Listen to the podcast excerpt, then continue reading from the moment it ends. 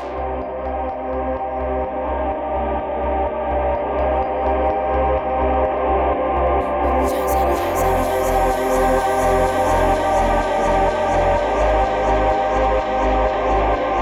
bij de podcast Invloed Vergroten. Voor meer invloed op jezelf en anderen. Met licensed NLP master trainer en door de Vrije Universiteit gecertificeerde OBM trainer coach Joost van der Leij.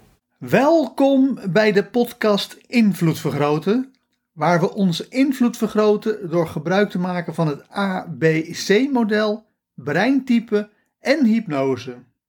Dit is seizoen 4. In seizoen 4 maken we ABC-analyses van actuele politieke en economische kwesties met dokter Marius Rietdijk, de complimentenprofessor van de Vrije Universiteit van Amsterdam. Ben je onbekend met het ABC-model, breintype of hypnose? Luister dan eerst naar seizoen 1. Seizoen 2 is de ABC-NLP Practitioner.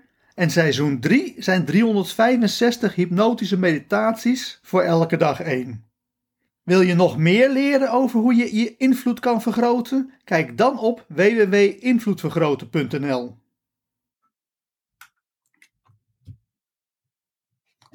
Goedendag en hartelijk welkom bij een nieuwe aflevering van de Politieke Economie. Het programma waarin we bespreken wat er zoal speelt in de politiek, dan wel in de economie. Of idealiter de combinatie van beide, de politieke economie. Vroeger heette het vak economie, heette ook echt politieke economie. Omdat de politiek veel invloed heeft. Hoi Frank, goed jou te zien. Leuk als iedereen er weer bij is. We zijn de zomer weg geweest. Maar gelukkig is Marius weer terug. Dus het gaat goed. En het onderwerp voor vandaag is het Groninger gas. Dankzij Frank. Die heeft een plan gemaakt om het Groninger gas te gebruiken. En ik ben heel benieuwd wat Marius daar vindt. Dus laten we Marius Rietdijk, de econoom van de Vrije Universiteit, erbij halen. Kijk wat voor licht hij heeft op hoe we het Groninger gas het beste kunnen gebruiken. Welkom Marius. Dag Joost, welkom. Ja, leuk om er weer bij te zijn. Ja, dat is alweer een tijd geleden. We zijn helemaal uitgerust. We kunnen weer heel helder denken en praten over de grote wereldproblemen op het gebied van politieke economie. Precies. En ik zie, voor mij ben je behoorlijk bijgekleurd, als ik het zo mag zeggen. Dankjewel. Ja, je hebt een gezonde, in ieder geval ziet je er gezonder uit dan ik. Ik zie er nog steeds lijkbleek uit. Ik ga heel even mijn kat eruit houden. Ja. Fijn dat je allemaal weer kijkt en luistert. Ik wist niet dat mijn kat... We hebben twee hele grote Noorse boskatten. Aha. En deze sprong 4 dozen op de printer. Dat ging fout. Hij wilde aandacht? Of, Ja, zij wilde aandacht. Zij heeft een type 2 brein. Want breintypes werken zo'n beetje voor alles roofdieren. Dus... Wij zijn ook roofdieren, hè? Huh? Wij zijn ook roofdieren. Zeker, ja. Want weet je dat het belangrijkste verschil is? Of hoe je direct kan zien of iemand een roofdier of een prooidier is? Volgens mij, roofdieren hebben hun ogen dicht bij elkaar staan, zodat ze diepte kunnen zien. Precies, ja. Zodat ze kunnen focussen op prooi. Ja. Terwijl prooidieren hebben van die grote bolle ogen die dan alles in de gaten houden. Mooi. Ja. Nu hebben we een plan. Frank heeft een plan bedacht voor het Groninger gas. Die denkt, we moeten toch dat gas gebruiken. We zijn natuurlijk gestopt met het gas oppompen, omdat het levert allerlei aardbevingen op. Daar was niet iedereen even blij mee. Vooral mensen in Groningen schijnen er niet blij mee te zijn, aangezien hun huizen instorten. Ja. Wat vind jij van het idee dat we, om te beginnen met dat we überhaupt gestopt zijn met het Groninger gas? Ja, we hebben natuurlijk altijd soort dromen voor de toekomst. En dat geldt ook voor het milieu. En dat is een van die dromen is van het aardgas en zeg maar de fossiele brandstof over te stappen naar zonne-energie en andere milieuvriendelijke energiebronnen. Ja. En je ziet nu ook dat die dromen soms een beetje worden ingehaald door de realiteit. En wij van Organizational Behavior Management, Joost, wij hebben We weten hoe je gedrag kunt veranderen in organisaties. Ja. En daarbij is het heel goed om dromen te hebben, maar je moet wel kijken wat is de huidige situatie. En nu kun je stapsgewijs, in kleine stapjes eigenlijk, naar die uiteindelijke droomrealisatie komen. Ja, en daarom denk ik toch dat we te snel van het gas zijn afgegaan. En Groningen hebben stilgelegd. Dat vind ik niet zo'n goed idee. En nu zien we eigenlijk ook weer dat de realiteit dat ook inhaalt. En we zien sowieso bij de fossiele brandstoffen dat er gewoon tot op nog tientallen jaren veel behoefte aan zal zijn. Omdat alleen al de wereldbevolking toeneemt. En ook bijvoorbeeld de behoefte aan auto's en dergelijke toeneemt. En ik vind het plan van Frank om het weer op te starten, vind ik een heel creatief en origineel idee. En natuurlijk moeten we dat denk ik ook in samenhang zien met de vergoedingen voor de schade die mensen krijgen in Groningen. Ja, maar dat is natuurlijk het grote probleem, dat echt heel slecht geregeld is. Dat mensen zo worden afgescheept. En misschien zitten er allerlei ingewikkelde contracten met de NAM achter dat het allemaal niet maar zomaar kan. Maar de NAM heeft ook aangegeven in die contracten dat ze ook mee zullen werken aan aan die schadeloosstelling. Maar dat is tot nu toe niet gebeurd. En misschien dat men ook die gedragsverandering bij de ambtenaren of bij degene die dat dan weer kunnen oplossen, dat niet goed zit met dat gedrag. Maar in ieder geval concluderen zeg ik van onder voorbehoud van het goed compenseren kunnen we die gasvelden weer openstellen.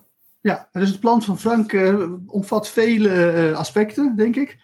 Dus Frank ziet heel goed dat we zo min mogelijk CO2 de lucht in moeten pompen, omdat er al te veel lucht in zit, al te veel CO2 in zit. En als we dus nu kolencentrales moeten opstarten omdat we geen gas verbranden, dan netto ga je dan nog meer CO2 de lucht insturen. Dus dat is onverstandig en dan is het slimmer om gas te verbranden in plaats van kolen. Dus dat aspect zit erin. Het aspect zit erin dat Groningen je moet op een of andere manier schadeloos gesteld worden. Er zit een aspect in dat namelijk de mensen nu te hoge gasprijs betalen. En vergroenen, we moeten ook zorgen dat de huizen aangepast worden, zodat ze energiezuiniger zijn en met andere middelen verwarmd kunnen worden dan met gas. En dat zit allemaal in het plan, want dat plan is eigenlijk heel simpel. Het zegt, we hebben nog 500 miljard kuub gas zitten. De huidige prijs uit mijn hoofd is €4 per kuub. En hij zegt, van, laten wij Hollanders of Nederlanders. Ja, ik ben Hollander, dus ik heb altijd het idee dat Holland, het is niks voor niks gesplitst in Noord- en Zuid-Holland, omdat het anders te machtig wordt. Maar goed, laten we nou ook voor de andere Nederlanders. Dus voor alle Nederlanders betalen maar €1 per kuub. In plaats van €4. En dan pompen we 8 miljard op per jaar. Daarvan besteden we dan 7 miljard aan het aardbeefproof maken. En we tegelijkertijd ook vergroenen van Groningen. Daar beginnen we mee. Hè. Maar dan heb je natuurlijk een enorme pot met geld. De Nederlanders zijn blij, want die betalen opeens maar een kwart van de huidige prijs van het gas. De NAM is blij, want die hebben geen schadevergoedingen meer. Want dan wordt het op deze manier... dan kunnen we misschien nog wat regelen met de NAM, dat we nog wel iets krijgen als de overheid, maar dat in ieder geval is een hoop van het juridisch geëtter is weg. En we hoeven minder kolen te verbranden. Dus ja, het klinkt als een win-win-win-win-win plan. Zie jij dat ook zo? Of zie jij nog her en der wat bezwaar? Ja, nou je noemt zelf, de kosten zullen ook gecompenseerd moeten worden natuurlijk om dat gas eruit te krijgen. We pompen 8 miljard kuub op per jaar. En we geven maar 7 miljard uit. Dus 1 miljard is er over voor het, de kosten voor het oppompen. Oké. Ja. Er is in ieder geval genoeg geld over.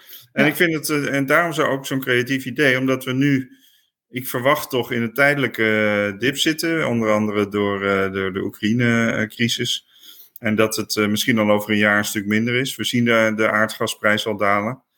Ik las wel berichten dat men zelfs verwacht dat die aardgasprijs toch binnenkort of eind van het jaar weer daalt tot pro-COVID niveaus. Maar goed, daar waag ik me niet aan voorspellingen. Ja, maar op lange termijn zal het natuurlijk wel gaan stijgen. Omdat in principe, zoals je zegt, de vraag naar fossiele brandstoffen neemt toe. Ja. Fossiele brandstoffen, die zijn A, ook onpopulair en B, zal dat niet oneindig veel van zijn. Hoe hoger de prijs wordt, hoe interessanter het wordt natuurlijk om nog wel de laatste dingen helemaal uit te knijpen om toch nog wat eruit te halen. Ja. Tegelijkertijd wordt groene energie steeds goedkoper. Dus ik vermoed dat je altijd wel nog een goede prijs voor het gas houdt. Ja. Maar we kunnen in ieder geval, ik zou niet zeggen dat dit een wet van tot de eeuwigheid moet zijn, maar zeker nu ook in tijden van inflatie, waar we eigenlijk de overheid weinig invloed op lijkt te hebben. En daar hebben we het eerder over gehad, dat de Europese bank, die laat die rentes toch vrij laag, en waardoor die inflatie tot bijna Afrikaanse proporties lijkt toe te nemen. Ik lag gisteren dubbel van het lachen toen er een journalist zei, en ik ook journalist, heb ik totaal geen verstand, zei van nou, maar de ECB neemt nu flinke stappen om de inflatie te bestrijden. Oh, omdat ze van min 1% rente naar 0% rente gegaan zijn, alsof 0% rente inflatie beteugelt. Dat wakkert natuurlijk nog steeds inflatie enorm aan. Ja, dat is dus echt een heel groot gevaar. En ja, waarom? Ik zou echt zeggen, verhoog die rente nu snel, en als het dan de crisis en de inflatie weer terugloopt, dan kun je het ook weer verlagen. Maar als je nu wacht, dan zie je nu de loonprijsspiraal op gang komen. Bij de NS en bij een andere partij ook al, die 9% loonsverhoging krijgen. Ja, dan wordt het echt heel gevaarlijk voor mensen die gewoon zeg maar een baan hebben. Voor kapitalisten is het dan nog iets anders. Want mensen zoals ik, die weten dat dan weer slim te beleggen. Maar ook de meeste beleggers, die verliezen heel veel geld hier. En ja. Dus de reden dus, om dat even die context is... De schulden van de overheden, van de bedrijven en van de meeste burgers, die loopt virtueel achteruit. Met hoge inflatie. En aangezien we enorm schuldenproblemen hebben in Europa, denk ik dat de ECB het op het ogenblik geen enkel probleem vindt dat er 10% inflatie is. En dat ze misschien wel, als ze het zouden kunnen, in de hand zouden kunnen houden, wel een jaartje 100% inflatie zouden willen hebben. Ja, dat is zeker een groot risico. Maar goed, dat gaat dus ten koste... Dus eigenlijk een soort bedekte belastingheffing van de hardwerkende mensen.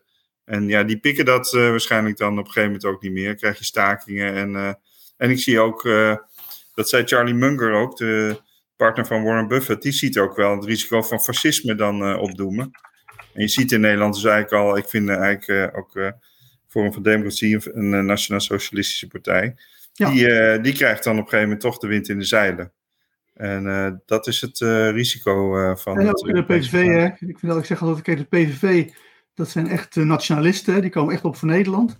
Maar ze hebben ook een heel sociaal beleid, hè? Dus het zijn echt sociaal nationalisten. Ja, precies. Ja. Maar daarom is het zo goed dat de Nederlanders op een creatieve manier worden ondersteund. En dan is die aardgasvelden zijn dan een unieke propositie die wij hebben in Nederland. En in het verleden hebben we dat eigenlijk ook gebruikt altijd voor sociale ondersteuning. En nu zou dat dan weer zo zijn. Ja. Ik zou eigenlijk ook pleiten om die aardgasopbrengst ook deels te investeren in aandelen. Zoals de Noorse overheid heeft gedaan. Die nu ongelooflijk rijk is geworden. Doordat ze hun oliebaten hebben belegd in aandelen. Ja, en dus je ziet ook dat in Nederland, dat waar een oliestaat, en we hielden op een oliestaat te zijn, en meteen stortte alles in. Ja. Dus terug naar de oliestaat is slim. En Frank vraagt, hoe krijgen we dit plan gerealiseerd? Nou, de eerste stap is, die zetten we nu, want ik weet niet of je... hier een patent op hebt aangevraagd, Frank. Want het is natuurlijk een super plan. Dat jij ook een deel van die baten moet krijgen. Ja.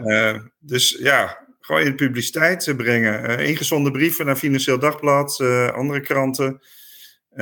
Contact opnemen met EenVandaag en allerlei andere media. Ik denk dat dat de beste manier is. En met politieke partijen ook contact opzoeken met woordvoerders. Ja, heel goed. Volgens Frank, er zijn maar 200.000 Groningers. Dat is ook amper, dat is geen Groninger te bekennen in Groningen.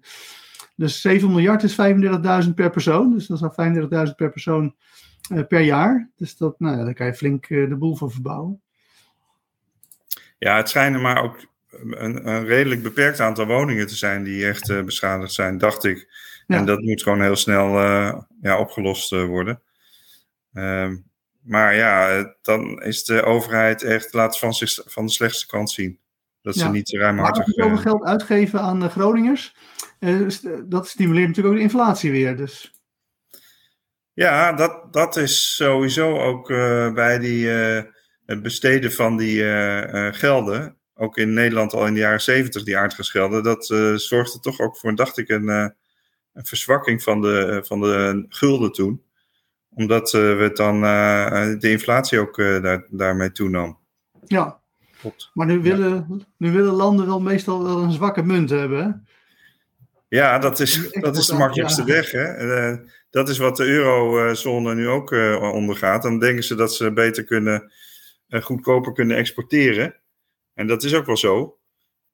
Maar dan kies ik toch voor het Zwitserse model, die juist voor een sterke munt kiezen. Omdat ze daarmee goedkoop andere bedrijven kunnen opkopen. En multinationals kunnen zijn. En daardoor op kwaliteit moeten concurreren, niet op kosten.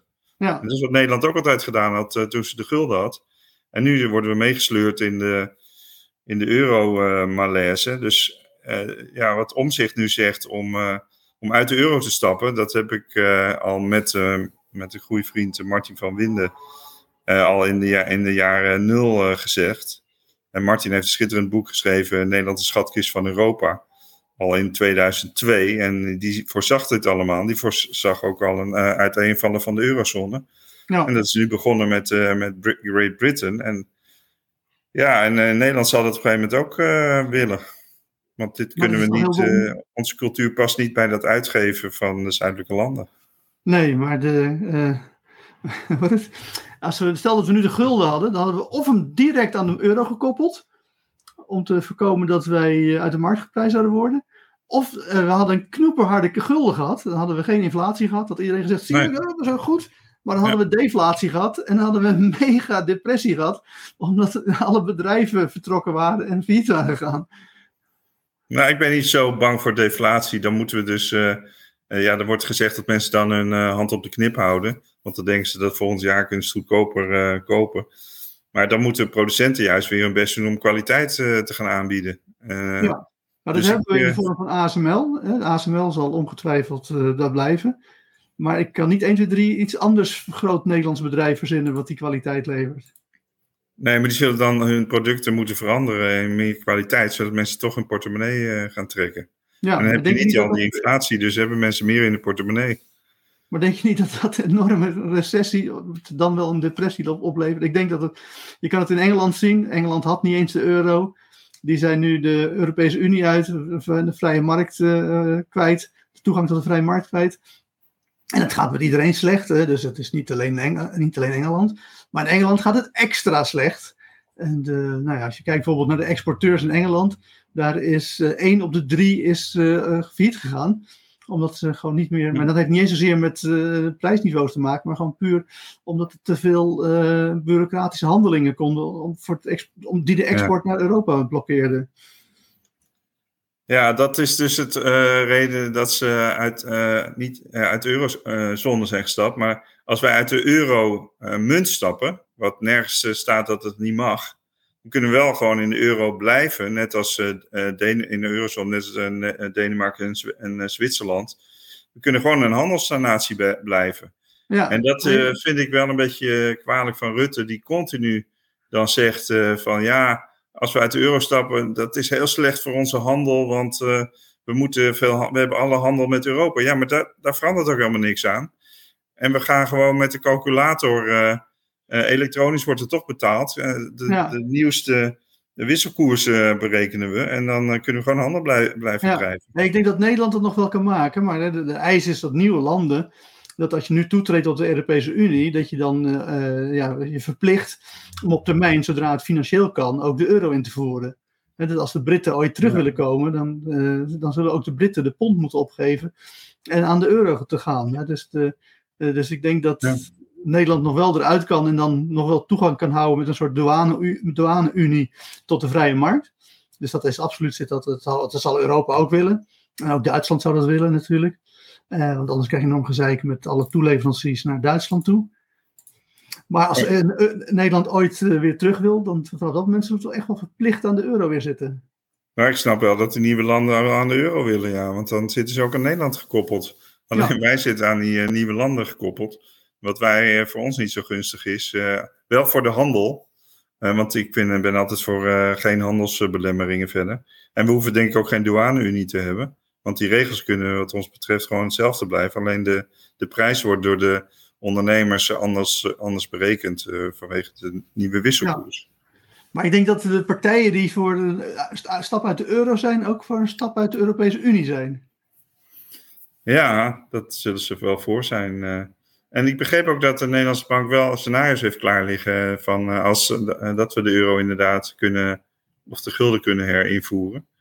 En Nestlé, begrijp ik, die zeggen ja, op de vraag wat zou dat voor jullie betekenen. Die zeggen ja, een paar dagen een beetje gedoe op de administratie, maar daarna is het ook wel weer opgelost. Ja, en er zit natuurlijk een enorm voordeel aan voor ons, om vooral met Oost-Europese landen te koppelen. Niet zozeer het zuiden, die hebben enorme schuldenposities.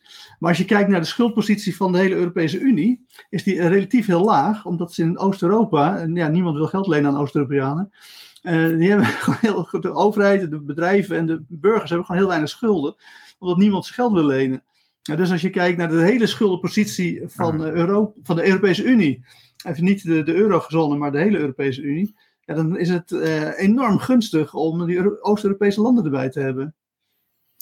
Ja, daar staat wel tegenover, denk ik. Ik denk dat is zeker een voordeel. Maar dat er ook wel erg veel corruptie is. Wij in Nederland zijn goud eerlijk. We zijn het braafste jongetjes van de klas, ook in Europa.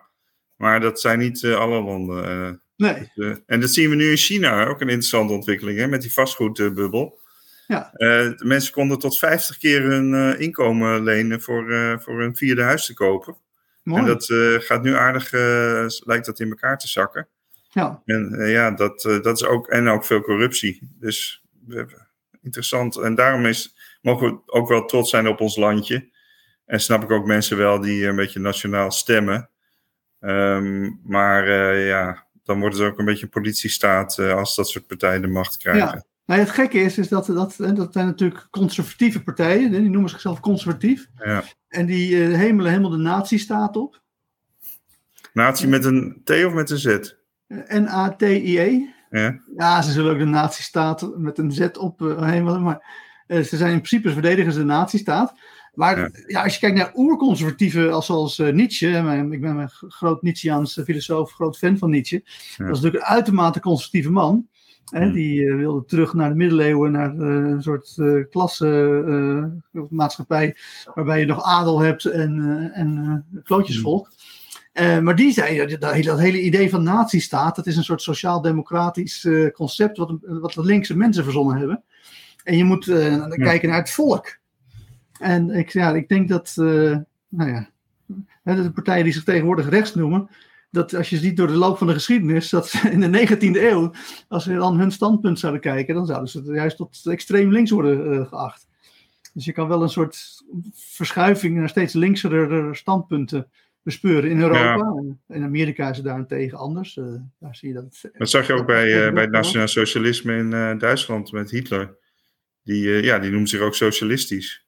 Ja, maar dat is wel echt gewoon puur om stemmen te winnen. Hè. Dat zie je ook bij Wilders. En je ziet bij Wilders duidelijk dat hij heeft één grote droom. Dat is de islam uit Nederland. Geen moslims in Nederland, geen islam. En hij is bereid om alles te doen wat daarvoor nodig is. Inclusief mensen een rad voor de ogen te draaien. En hij weet van rechtse mensen, die stemmen sowieso op mij. Maar als ik alleen maar de mensen die op mijn stemmen krijg, dan word ik een rechtse splinterpartij. Dan ga ik nooit voor elkaar krijgen om de islam uit Nederland te krijgen. En daarom gaat hij ook sociale standpunten. Dat is natuurlijk ook wat Hitler ontdekte. Je moet een verhaal hebben voor links en rechts. Als je alleen een rechtsgeluid laat horen, dan ben je gewoon de helft van de kiezers kwijt. Ja. Ja, dus dat maakt het wel vaak onduidelijk wat nou precies een ideologische basis is. Maar dat is dan vooral ook zich verzetten tegen de linkse machthebbers. En daar ben ik ook wel voor een deel met ze eens. Ik vind wel al die linkse adviesgroepen en de culturele raad die eigenlijk een soort staats... door de staat gefinancierd. Dus ik vind dat cultuur ook juist zich moet verzetten tegen de status quo. En dat is helemaal ingekapseld in de Nederlandse cultuur. En de publieke omroep, dat mag voor mij ook wel een stuk minder subsidie krijgen. Want er zijn zoveel andere alternatieven inmiddels. Ja. Dus een aantal punten ben ik het helemaal met ze eens. Maar ook de racistische dingen, die heb ik bij Wilders wat minder gehoord. Hoewel de islam, anti-islam is ook een beetje tegen racisme aan. Maar daar vind ik dat is in een paar generaties is het wel helemaal zijn ze geïntegreerd. Maar het moet wel behapbaar blijven. En dat is natuurlijk de afgelopen 10 jaar, is dat tientallen jaar is een heel groot probleem geweest in de probleemwijken. Ja, maar goed. Dus dat vind ik ook het mooie aan het gasplan van Frank, is dat het links en rechts tegelijkertijd paait.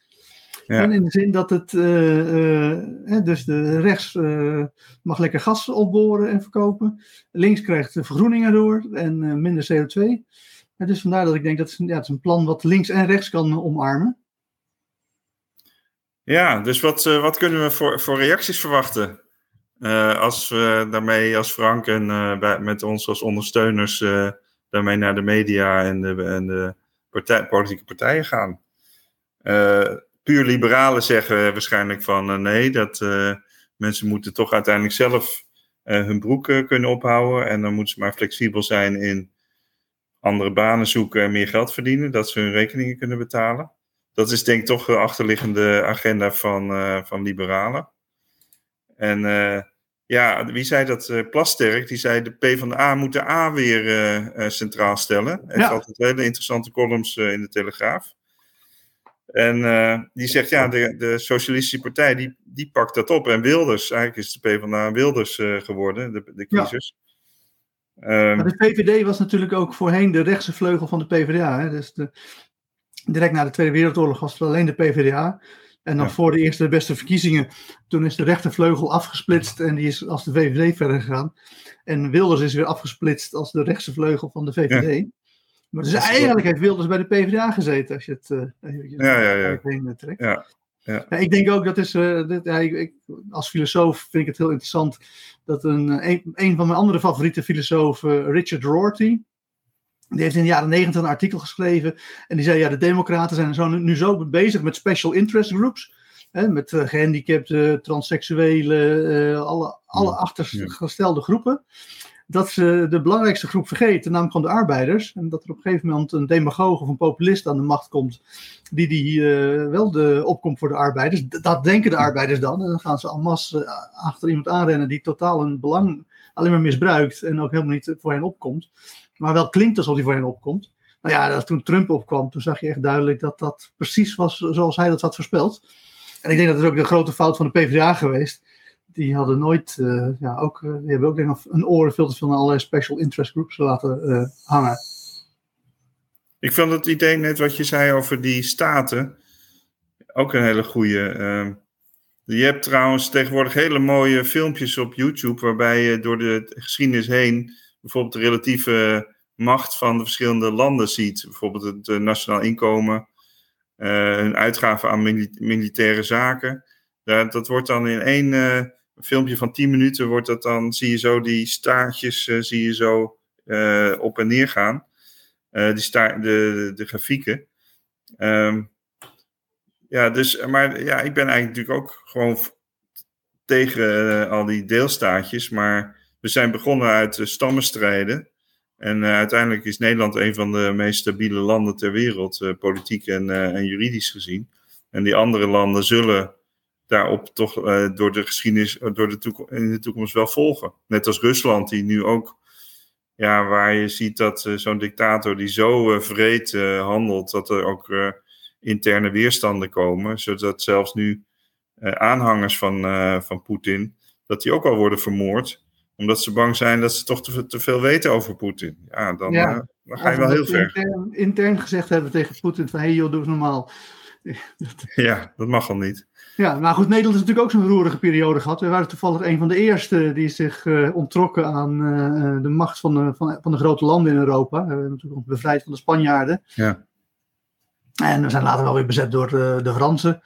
En nog door de Duitsers in de Tweede Wereldoorlog. Maar ja, wij ervaren het als heel stabiel. En ja, andere landen die korter bestaan dan ons, dan is het ook wel begrijpelijk dat die nog door roerigere periodes heen gaan.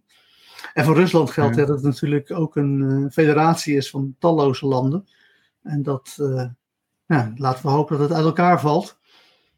Ja, Spanje was natuurlijk ook een dictatorschap.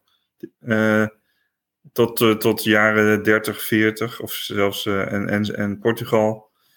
Dus er is ook een hele mooie atlas verschenen van de wereldgeschiedenis. Waarbij je ook al hele mooie kaarten ziet en beschrijvingen van de verschillende periodes in de wereldgeschiedenis. Ik kan het niet direct laten zien, maar ja, dat laat natuurlijk ook zien dat er echt door de eeuwen heen altijd oorlogen zijn geweest. Altijd gevechten onder macht, tot de dag van vandaag. En er zullen altijd mannetjes met name zijn die vrouwtjes willen veroveren, ook door land te veroveren. En ja, dat zit dus wel heel erg in de mens. Maar ja, we zien toch ook wel een tendens dat het steeds meer wordt uitgevochten via de economie. Dat we proberen bedrijven op te richten die succesvol zijn en met geld, zeg maar, macht te krijgen. Maar dan gaat het niet meer zozeer langs de lijn van landen, maar meer langs de lijn van bedrijven. En dat zal in de toekomst misschien dan een nieuwe ordening geven van de samenleving. Ja, en jij bent een eeuwig optimist, hè? Jij denkt het komt allemaal wel weer goed. Ik ben een eeuwig pessimist. Ik denk, de woorden van Schopenhauer, het ergste moet nog komen. Wat statistisch ook aantoonbaar is. Maar het kan natuurlijk ook zijn dat de aankomende klimaatramp dermate veel druk gaat uitoefenen op de economie. In combinatie met hoge fossiele brandstofprijzen. En nou ja, er zit nu een recessie, dan wel een depressie aan te komen. Het zou ook kunnen, dat is ook niet ondenkbaar, dat het opeens weer decennia lang slecht gaat. Of misschien zelfs eeuwenlang slecht gaat. En dan zie je toch dat er hoe slechter het gaat, dat er toch mensen steeds meer de roep is om een sterke leider te hebben. En democratische principes steeds minder belangrijk worden. Hè? Ja, je ziet veel rechtsere journalisten op de televisie zeggen van, ja, we hebben sinds de goudstandaard is losgelaten, is het eigenlijk fout gegaan. Heeft de overheid steeds meer geld bijgedrukt. En daar zijn we altijd mee weggekomen. Want ook bijvoorbeeld de huizenprijsstijgingen, die werden eigenlijk niet meer met de inflatiecijfers meegenomen. En dat geeft een heel erg vertekend beeld. Dus wel degelijk is de inflatie toegenomen doordat er veel geld in de economie is gestopt. En nu komt het misschien tot een complete chaos en explosie van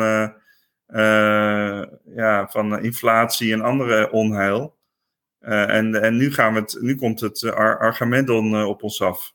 Dat is een scenario wat best interessant is gewoon is uit te werken. Wat zou er dan gebeuren? Ja, dan zouden mensen verarmen. De huizenprijzen zouden kelderen. Ik zou de hele Herengracht misschien kunnen opkopen. En mensen aan de bedelstaf. En opstanden, rechtse regimes, volkerenmoorden. Ook racisme natuurlijk viert dan hoogtij. Als het slecht gaat, er worden de zondebokken gezocht, jodenvervolgingen. Nou, misschien kun jij ook nog wel wat bedenken. Ja, nou ja, ik vind, je hebt in de vakantie een hoop pessimisme getankt. Ik hoor het. Nou, het is een scenario wat ik wel onder ogen wil zien. Ja, en als je bijvoorbeeld kijkt naar de ontwikkeling in Amerika, dan zie je duidelijk dat daar hele antidemocratische processen aan de gang zijn. Waarbij ze zeggen van, nou, we accepteren gewoon verkiezingsuitslagen niet meer. En we gaan gewoon regelen dat we gewoon voortaan de verkiezingen, als wij niet winnen, dat we de verkiezingen naast ons neer kunnen leggen. En ik had heel erg het vermoeden dat in 2022, dit jaar, dat de Amerikaanse politieke lamse gelegd zou worden, omdat dan het congres verdeeld raakt. Maar dat lijkt me misschien toch weer andersom te gaan doen. Omdat, nou ja, mijn gok is dat rechts-Amerika of extreem rechts in Amerika iets te enthousiast en te snel is geweest met de abortusproblematiek. Waardoor nu toch wel veel vrouwen denken van, oké, ja, dit gaat toch wel heel erg terug naar de middeleeuwen. Laten we maar even weer de democraten aan de macht helpen. Mm-hmm. Maar op termijn zal er op een gegeven moment wel weer een Amerikaanse republikeinse president komen. 2024, dat zou zomaar verpest kunnen worden door Trump. Maar de eerstvolgende Amerikaanse republikeinse president, die weet nu dat zijn aanhang geen democratische behoeftes heeft. Dus die zal in no time de democratie afschaffen. En dan wordt Amerika waarschijnlijk een evangelisch soort christelijk Iran. Waar het evangelie het voortaan aan de macht is. Dus ik moet ook nog een beetje terugkomen op het gasplan. Dus mijn kritiek op het gasplan, Frank vraagt op een gegeven moment ook van welke belemmeringen zien wij. Nou ja, noemde al één belemmering dat liberalen het toch wel heel erg vinden van dan lossen we wel alles op voor de bevolking. Overigens had Frank ook nog een ander punt, dat hij heeft nog even nagerekend. En het is beter om de gasprijs te verlagen naar 70 cent, dan hebben we 5,6 miljard. En dat is nog eens een hoop geld, maar dan hebben we ook meteen de koopkracht voor iedereen gerepareerd. Nou ja, ik persoonlijk heb ik het idee dat koopkracht repareren een onhandige activiteit is. Maar daar komen we zo meteen op terug, want ik wil eerst nog mijn belemmering doen. En toen ze ophielden met gaspompen, toen had ik wel het idee van oké, volgens mij zien ze over het hoofd dat ze nu van oliestaat gaan naar geen oliestaat. Dat het toch veel te veel problemen mee gaat opleveren. Maar ik had ook een soort goed gevoel erbij, want ik dacht maar als we dat gas in de grond laten zitten... Het is natuurlijk ook een soort spaarpotje. Hè, dat misschien over 10 jaar of 20 jaar... dat het gas wel 10 keer de prijs nog wel 10 keer hoger is. En Frank wil het vooral aan onze eigen bevolking verkopen.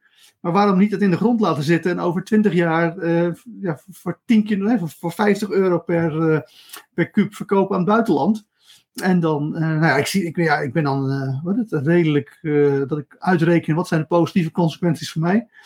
En dat ik dan denk, laten we dan bijvoorbeeld een grote onsterfelijkheidsmachine bouwen in Nederland. Van al het geld, in plaats van huizen die tegen aardbevingen kunnen en groen zijn.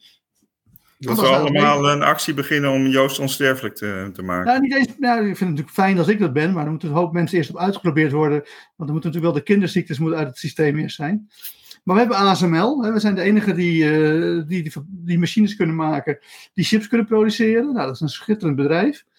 Verdienen we heel veel geld aan. Wat zou toch mooi zijn? Wij zijn ook supergoed met onze medische industrie, is ook supergoed. Wat als we gewoon hier...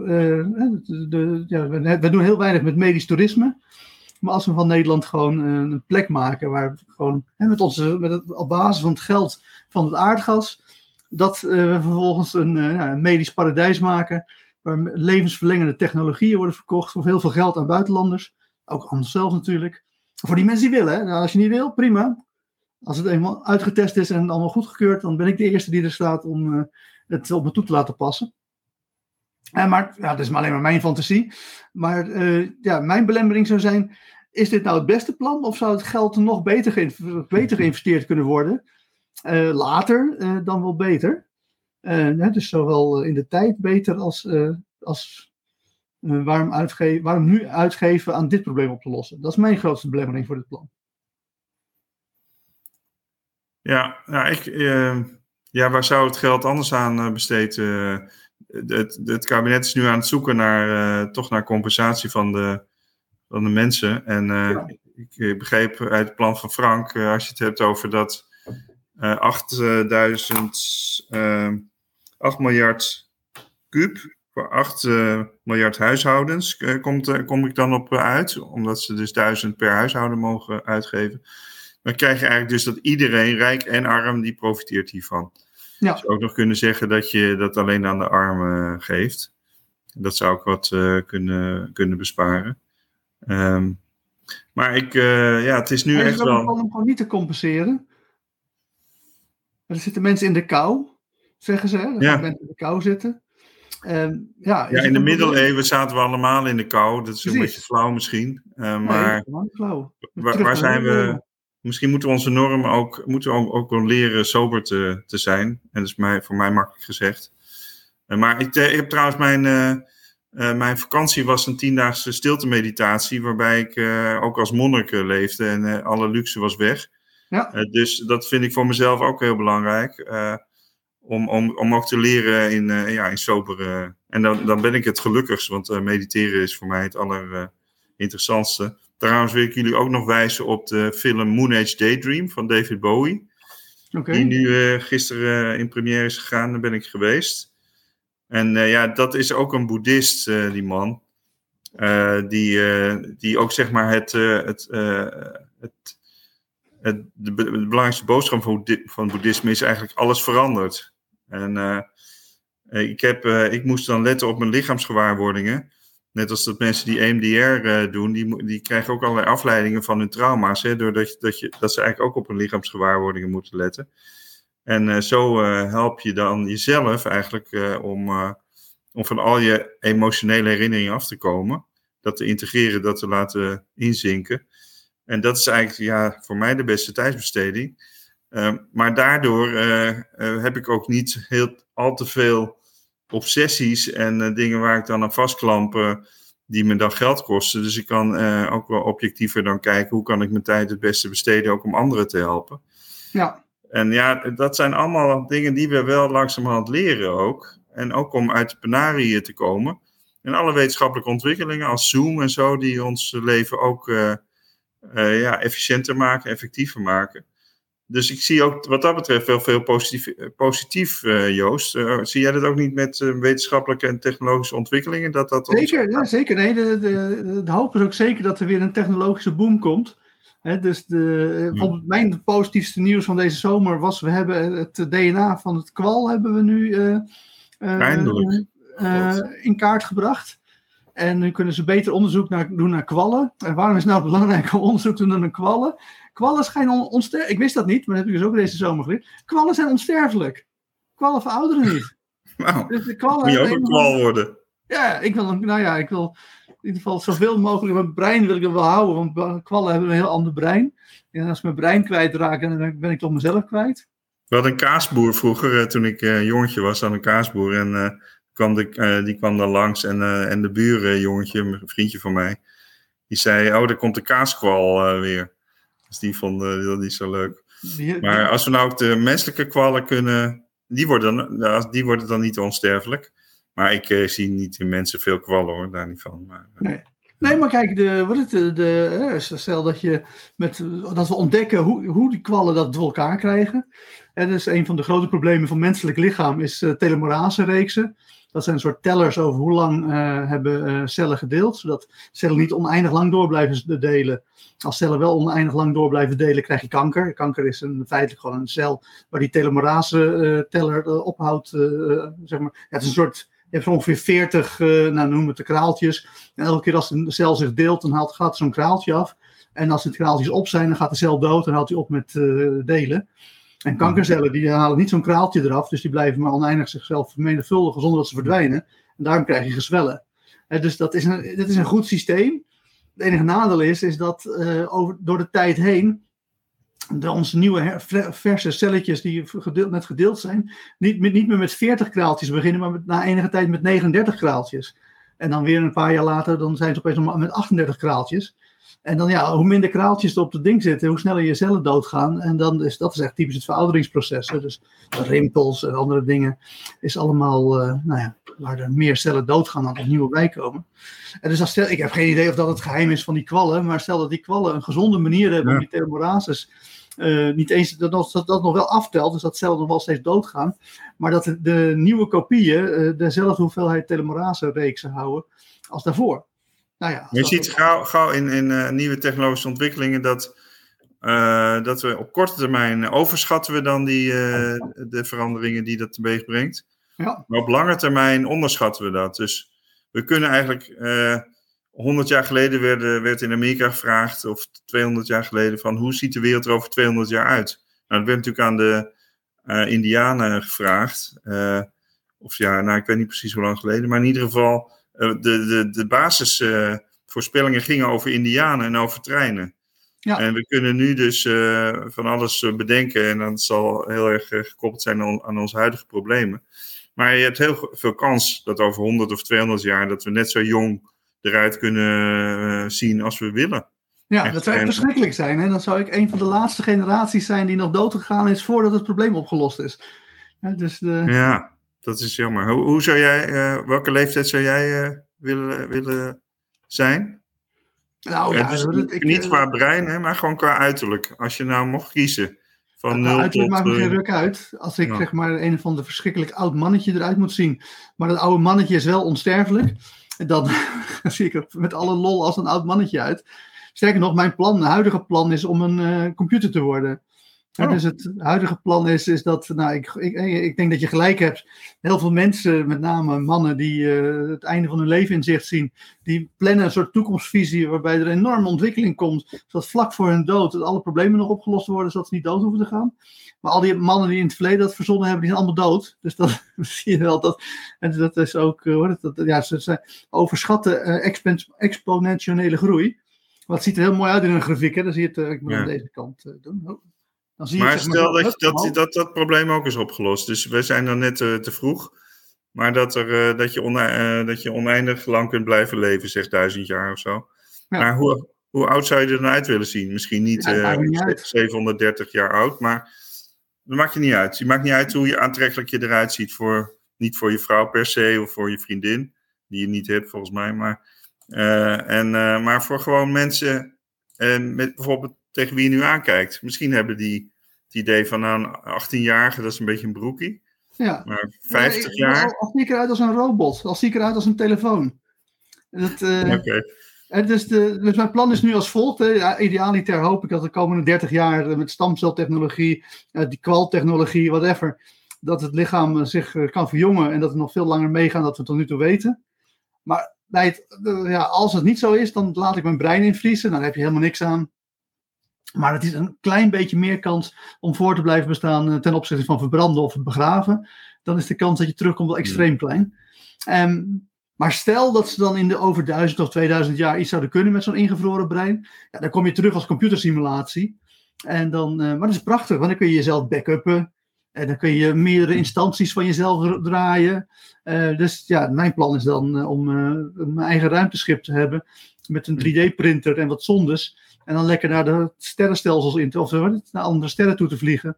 En zodra ik daar kom met die 3D-printers en die zondes, een nieuwe versie van mezelf te bouwen, een nieuwe ruimteschepen te bouwen en die naar andere sterren te sturen.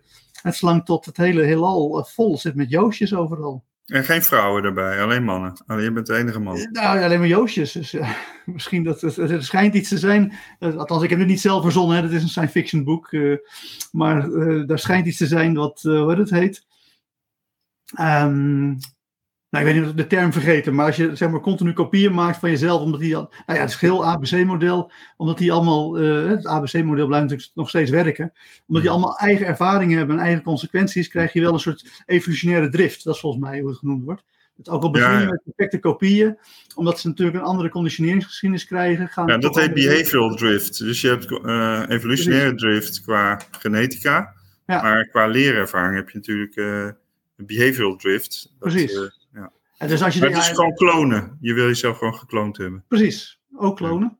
Ja. Maar ik neem aan dat ik niet de enige zal zijn die dat wil. Dus er zullen nog een paar anderen zijn. Dus met een beetje lol. Er zijn er ook een paar vrouwen bij die dat willen. Maar dan heb je 2 computersimulaties die virtueel liggen te vrijen. Dat is natuurlijk ook niet alles.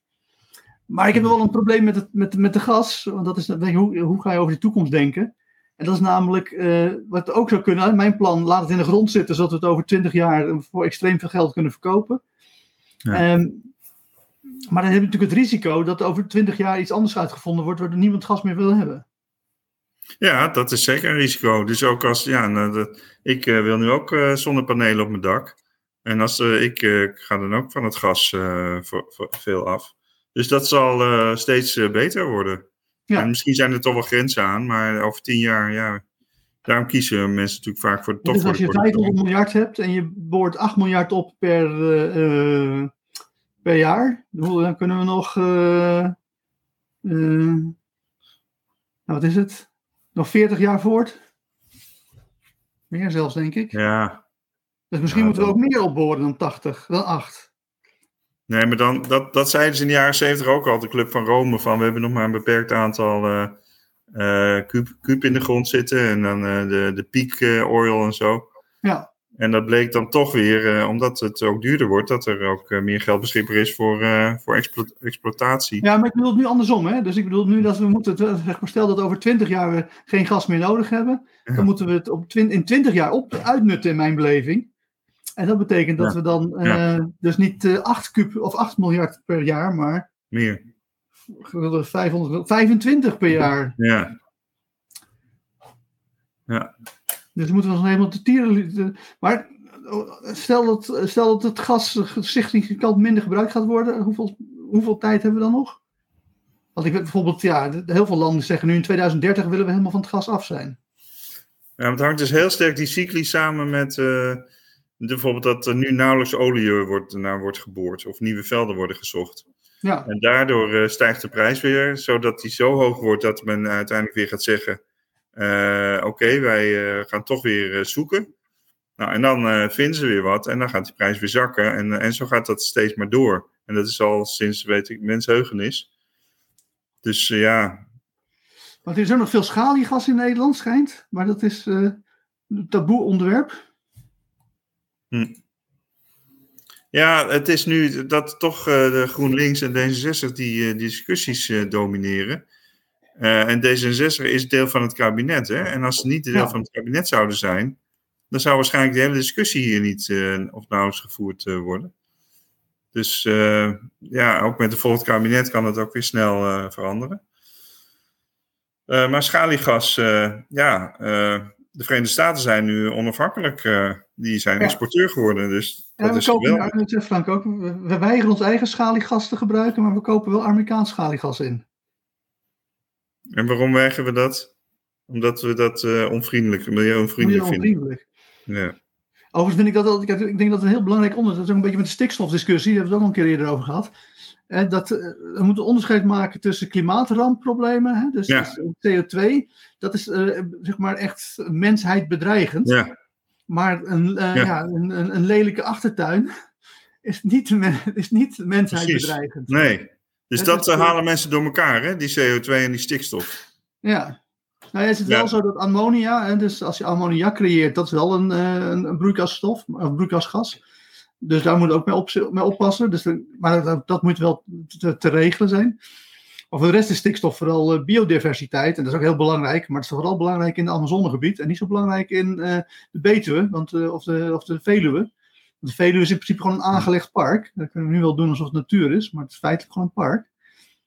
Maar daar maakt Plasterk in de vorige column ook helemaal gehakt van die stikstofdiscussie. Die zegt, er zijn een paar milieuclubs die willen dat in bepaalde gebieden een x-aantal bomen staan, bij wijze van spreken. Ja. En daardoor die stikstof willen reguleren. Terwijl als je dat meer loslaat, dan verandert er wel wat per regio, maar ja, daar moeten we niet de halve boerenstand voor opofferen. Ja, nou, dat is natuurlijk wat ik echt wel een probleem zie, ook rond het gasdiscussie en ook stikstofdiscussie, is dat we natuurlijk in het verleden CO2-compensatie toegestaan. Hè? Dus dan kon je gewoon als land jouw CO2-belasting afkopen door gewoon in Afrika aan een ander land wat geld te geven, zodat zij minder CO2 gingen produceren. Hmm. Daar is heel veel kritiek op gekomen. En dat is voor CO2 ook super onhandig om te doen. Want uiteindelijk willen we gewoon wordt zoveel uitgestoten dat aan alle kanten waar we het kunnen stoppen, moeten we het stoppen. En niet, compenseren. Want dan stopt het niet. Maar bij stikstof, daar ligt het wel heel erg voor de hand om compensatie elders toe te staan. Maar dan zijn ze zo geschrokken van die CO2-compensatie falen, dat ze voor stikstof niet meer doen. Hè? Dan laten wij, stel dat we zeggen, nou nee, binnen Europa laat Nederland gewoon een van de lelijke industrieterrein worden. Het is toch een klein gebied, het heeft toch geen echte oerplekken meer. Misschien dat de biesbos, dat is voor mij de enige oer die we nog hebben, dat de biesbos beschermd moet worden, maar de rest is allemaal aangelegd in de 19e eeuw. Ja, dat zijn we vergeten nu, daarom denken we dat het natuur is, maar het is gewoon een park. Ja. En laten we dan dat geld wat we daarmee verdienen gebruiken om de Poolse oerbossen te redden. Ja, nou ja, je hebt het al eerder gezegd van wat moeten we doen? Ja, dat vind ik toch het mooie van het liberalisme. Dat we juist niet te veel als staat moeten gaan plannen. Wat we allemaal moeten doen. Dat is gewoon een... Frank heeft, we hoeven niet... Ik heb goed nieuws. Frank heeft de cijfers. Er is we hebben dus nog 2000 miljard... Of we hebben nog 500 kuub gas. Maar nog 3.500 miljard kuub schaliegas. Ik zeg, vandaag nog beginnen met opboren dat spul. Ja, en zeker in deze tijd van crisis toch goed om dit serieus te nemen. Het schijnt ook, heeft Omtzigt dan weer gezegd dat we heel goedkoop gas leveren aan België. En dat die contracten mogen dan weer niet worden ingezien. Ja, ik weet niet. Daar moeten we ook eens wat eerlijk in zijn. Willen we die contracten inderdaad geheim houden in de toekomst? Of meer openhartigheid? Finn zegt nog dat hij het... Waarom hebben jullie deze stream eigenlijk? Nou, we hebben een wekelijkse stream waarbij we dit soort grote problemen bediscussiëren. Marius hebben, en die is een geniale professor, dus ja, die weet alles. En jij vindt het een raar argument. Ja, je hebt helemaal gelijk of het nou aanlegt of niet. Het is toch gewoon natuur. En hoe meer natuur, hoe beter toch? Nou, het is één van de oplossingen voor de klimaat, althans tijdelijke oplossing, is om 1000 miljard bomen te planten. Dus het is absoluut zo dat het planten van bomen een goed plan is. Alleen je kan prima bomen planten die goed tegen stikstof kunnen. Dus de stikstofproblematiek is niet dat er überhaupt geen bomen willen groeien. Het probleem met stikstof is dat een bepaald soort natuur de overhand krijgt boven andere natuur. En dat je dan een monocultuur krijgt en dat is dus slecht voor de biodiversiteit. Maar de Nederlandse biodiversiteit is gewoon minder van belang dan bijvoorbeeld de biodiversiteit in de Amazone of in de oceanen of andere plekken. En dus de vraag is, als je kan kiezen, er gaan sowieso 100.000 bomen weg. Maar moeten dat nou Nederlandse aangelegde bomen zijn? Of moeten dat de 100.000 Poolse oernatuurbossen zijn? Dan lijkt het mij, als je van natuur houdt, dat het slimmer is om die 100.000 bomen in Polen te redden dan de 100.000 bomen in Nederland. Over de grens heen kijken. Ik ben een groot voorstander van dat we 1000 miljard bomen aanleggen. En dat dus ook... een deel van het geld dat we met ons gasplant verdienen, dat we daar ook enorm hoeveelheid bomen voor planten. Maar dat zijn overheden ook echt aan het doen. Dus ze zijn nu echt wel...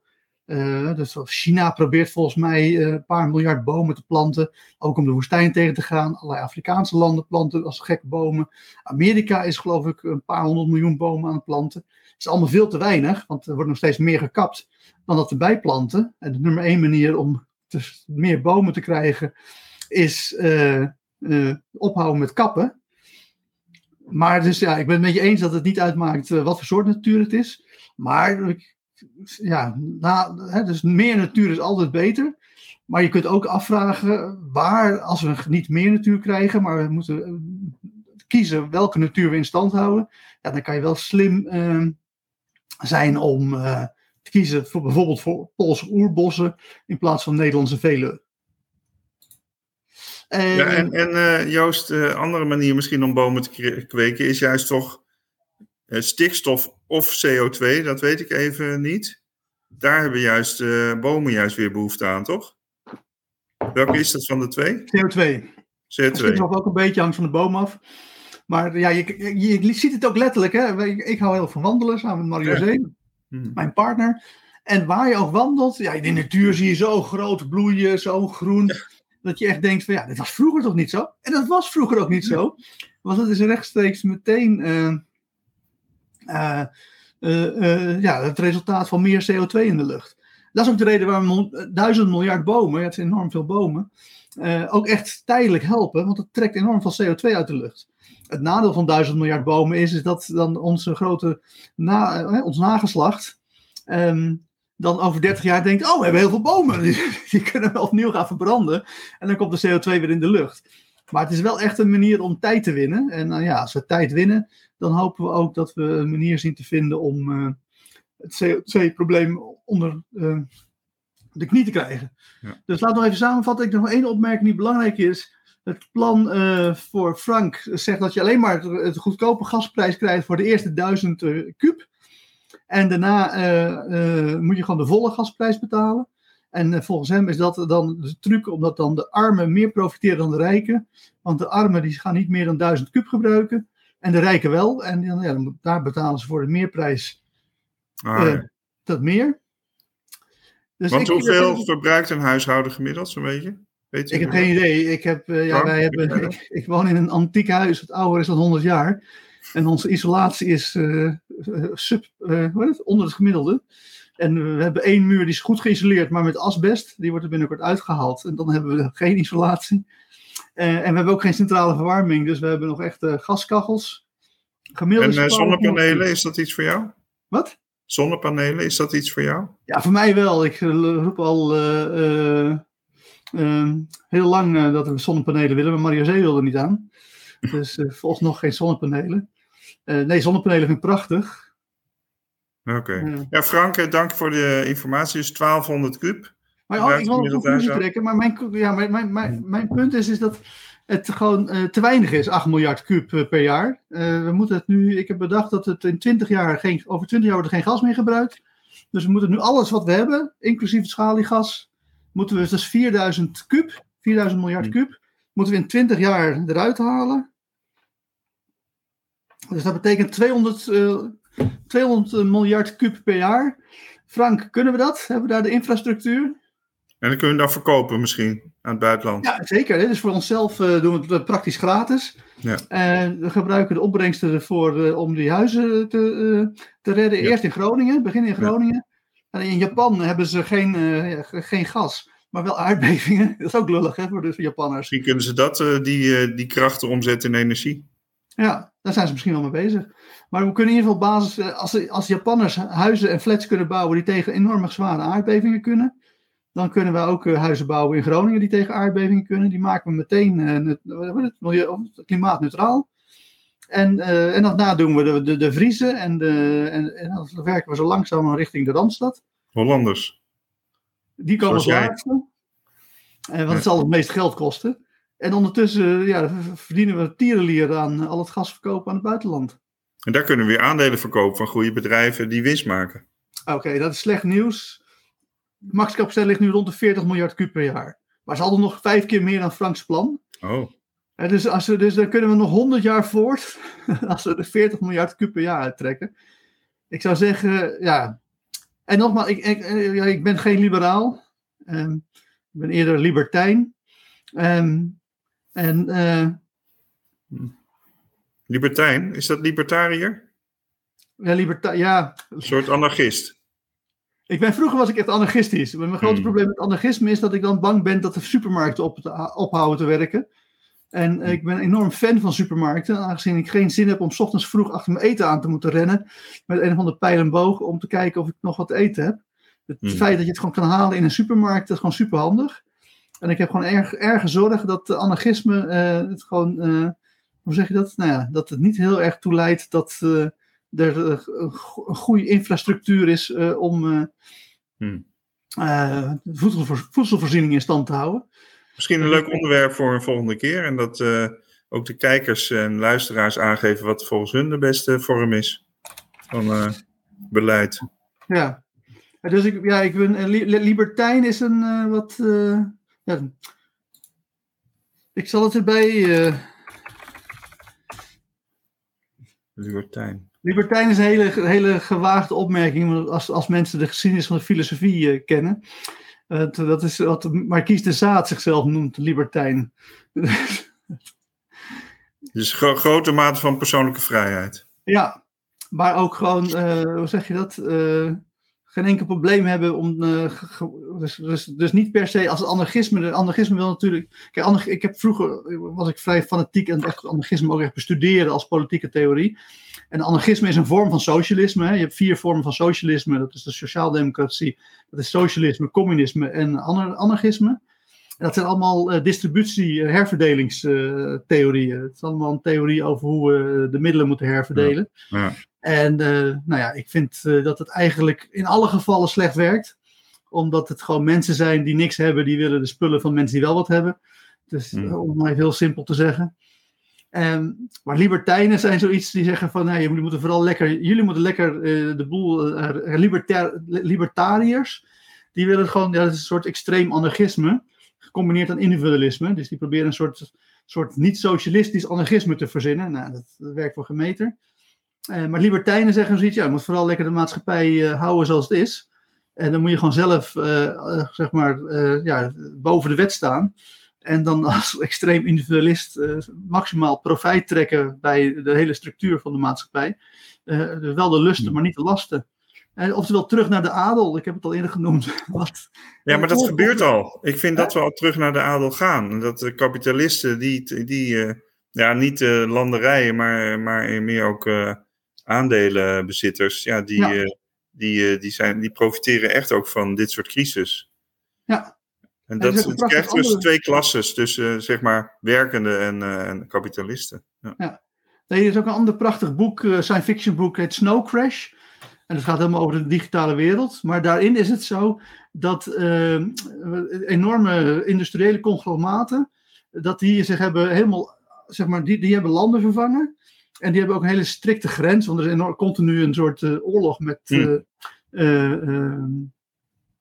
via nanotechnologie, waarbij ze elkaar bestoken om te kijken of ze elkaar kapot kunnen maken. Maar die zijn ook georganiseerd rond waardes. Dus in dat boek heb je dan libertaire Amerikaanse kapitalistische bedrijven. Maar je hebt ook een Engelse die helemaal weer het Victoriaanse tijdperk terughaalt. En degene die de echte macht hebben zijn aandeelhouders. Dus als je dan, en dan krijg je ook inderdaad adeltitels afhankelijk van hoeveel percentage aandelen je van het bedrijf hebt. Oh ja. Dus als je dan een viscount bent, dan heb je 2%. Maar als je dan hertog bent, dan heb je wel 6% en zo. En dat is dan echt de nieuwe adel. Ja, interessant boek. Ja. Heel leuk. Ja. Snow Crash. Er is nog één vraag die misschien... kunnen we dit plan via noodwet realiseren? Ja, alles is via noodwet te realiseren. Dat is geen probleem. En willen jullie helpen dit plan groot te maken? Daar gaan we over nadenken. Maar de truc is dus en de media bezoeken. We gaan dit in ieder geval... dus deel deze blog met je netwerk en ga er nabellen.